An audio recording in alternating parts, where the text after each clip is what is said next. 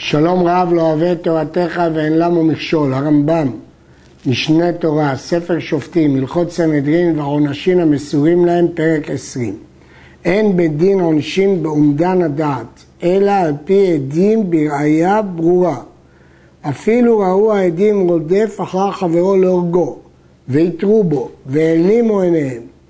או שנכנס אחריו לחורבה ונכנסו אחריו ומצאו הרוג ומפרפר והסייף מנטף דם ביד ההורג, הואיל ולא ראו בעת שהיכהו, אין בדין הורגים בעדות זו.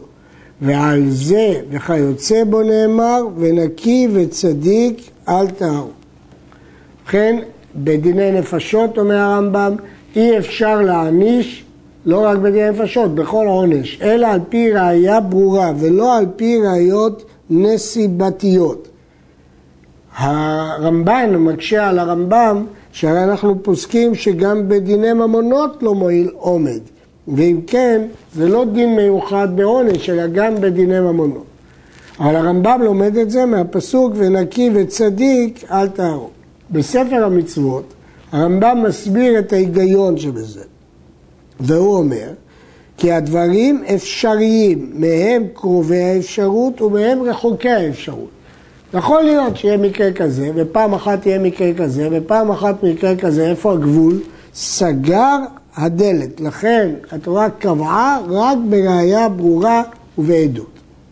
וכן הם העידו עליו שניים שעבד עבודה זרה. זה ראו שעבד את החמה ויתרה בו, זה ראו שעבד את הלבנה ויתרה בו, אין מצטרפים. שנאמר ונקי וצדיק אל תהרוג. הואיל ויש שם צד לנקותו ולהיותו צדיק אל תהרגהו. גם פה שואל הרמב"ן, בשביל מה צריך את הפסוק? הפסוק זה אסמכתא לעלמא. הרי גם בדיני ממונות שתי סוגי עדויות כאלה אינן מצטרפות. עוד מעיר הרמב"ן, הרמב"ן שלדעתו הפסוקים מתייחסים שהראשון נלמד מצדיק אל תהרוג והשני מנקי. והרמב"ם מביא על שניהם את אותו פסוק, נקי וצדיק אל תהרוג. כל מי שעשה דבר שחייבים עליו מיתת בית דין באונס, אין בית דין ממיתים אותו. כיוון שהוא היה עשה את הדבר באונס, הוא פטור. ואפילו היה מצווה שיהרג ואל יעבור. גם שלושת המצוות החמורות שיש בית דין ייהרג ואל יעבור, או שעת השמד, או פרהסיה, שיש דין ייהרג ואל יעבור. כמו שפסק הרמב"ם בהלכות יסודי התורה. אף על פי שחילל את השם, אם הוא עבר ולא נהרג, או עבר על מצוות קידוש השם ועבר עליו של חילול השם, הואיל הוא אנוס, אינו נהרג, שנאמר ולנערה לא תעשה דבר. זו אזהרה לבית דין שלא יענשו אנוס. אם כן, למרות שהוא היה צריך להיהרג ולא לעבור, אבל מאונס הוא עבר. אי אפשר להעניש אותו על אונס, זה לומדים מהפסוק ולנערה לא תעשה דבר, אין לנערה חטא מוות כי אנסו אותה. צעקה הנערה ואין מושיע לה. לפי הרמב"ן זה לאו, שאסור לבית דין להעניש אנוס. לפי הרמב"ן זה רק פטור מעונש, זה לא לאו. אבל לפי הרמב"ן זה איסור על בית דין להעניש אנוס. איש שאנסו עד שבא לערווה, חייב מיתת בית דין, שאין קישוי אלא לדעת. לא יכול להיות שהוא בא עליה בלי רצון. ולכן לא מחשיבים דבר כזה כאונס, אלא מחשיבים את זה כרצון. זה מה שאומר רבא, אין אונס לערווה. אבל האישה שנבעלה באונס, אפילו אמרה אחר שנאנסה, הניחו לו, הרי זו פטורה מפני שיצרה להתגבר עליה. כלומר, כיוון שתחילתה היה באונס, למרות שסופה ברצון, האונס הביא אותה לרצון. לכן למרות שבסוף היא רוצה אותו, זה התגברות היצר. זה לא דומה על סתם התגברות יצר, כי פה זה התחיל מתוך אונס. אסור לבית דין לחוס על ההורג, שלא יאמרו, כבר נהרג זה, ומה תעלה יש בהריגה אחר. זה לקוח מהמכילתא, מה התועלת יש להרוג עוד אחד אם כבר אחד נרצח?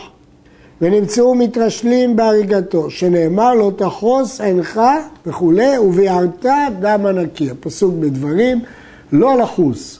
הרמב"ם מנסח את זה בצורה של אסור, אבל בעצם זה גם לאו מהתורה. וכן אסור לבית דין לחוס על מי שמתחייב קנס, שלא אמרו אני הוא זה, ושלא בכוונה עשה, אלא מגביל ממנו כל שיש לו, בלא חנינה.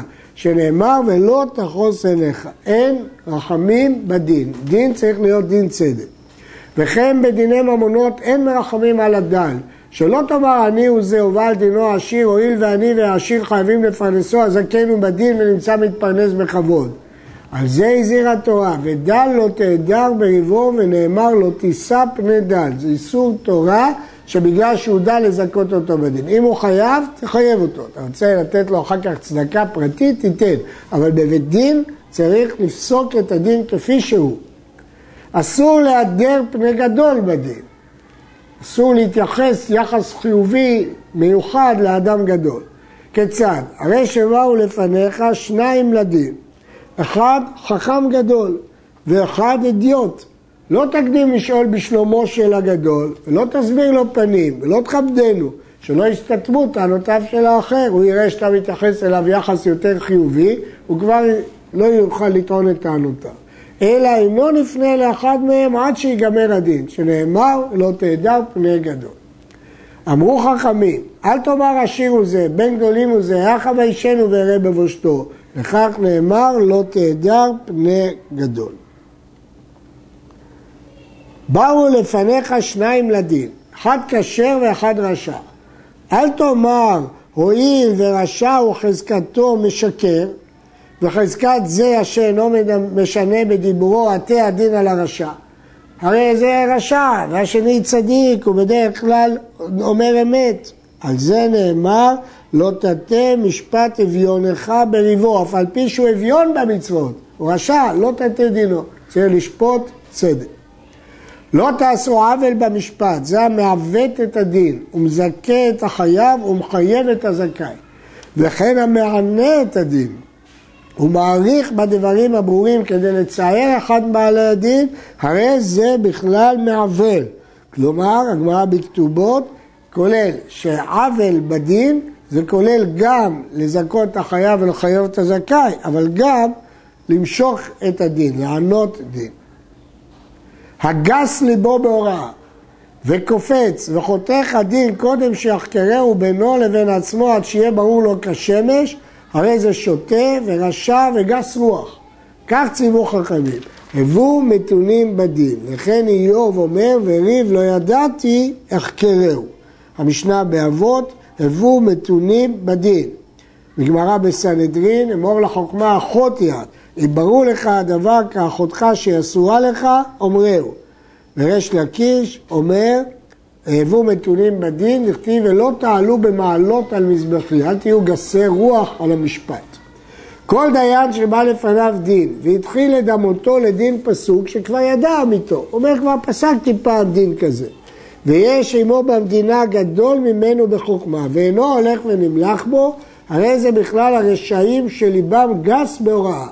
ואמרו חכמים רעה על רעה תבוא לו. שכל אלו הדברים וכיוצא בהם מגסות הרוח הן המביאה לידי עיוות הדין. הגמרא ביבמות אומרת רעה אחר רעה תבוא לתוקע עצמו לדבר הלכה. והגמרא מפרשת שם שהוא מדמה מילתא למילתא ומסביר הרמב"ם כשיש לו רב שיכול להתייעץ איתו והוא לא מתייעץ איתו. כי רבים חללים מפילה, כתוב במשלי, זה תלמיד שלא הגיע להוראה, הוא מורה. הוא לא ראוי להוראות הרעות, הוא מורה. ועצומים כל הרגע זה שהגיע להוראה ואינו מורה. הוא כבר יכול לפסוק הלכות והוא משתמט. והוא, שיהיה הדור צריך לו, אין מישהו אחר, צריכים אותו והוא משתמט. אבל אם ידע שיש שם ראוי להוראה, יש מישהו אחר שפוסק והוא ראוי, הוא מנע עצמו מן ההוראה, הרי זה משובח, כי יש מישהו אחר. וכל המונע עצמו מן הדין, מונע ממנו איבה וגזל ושבועת שם. והגס ליבו בהוראה, שוטה, רשע וגס רוח, אם הוא בקלות גס ליבו להוראה, למרות שיש גדולים וראויים ממנו. ותלמיד, אל יורה הלכה בפני רבו, אלא אם כן היה רחוק ממנו שלוש פרסאות כנגד מחנה ישראל.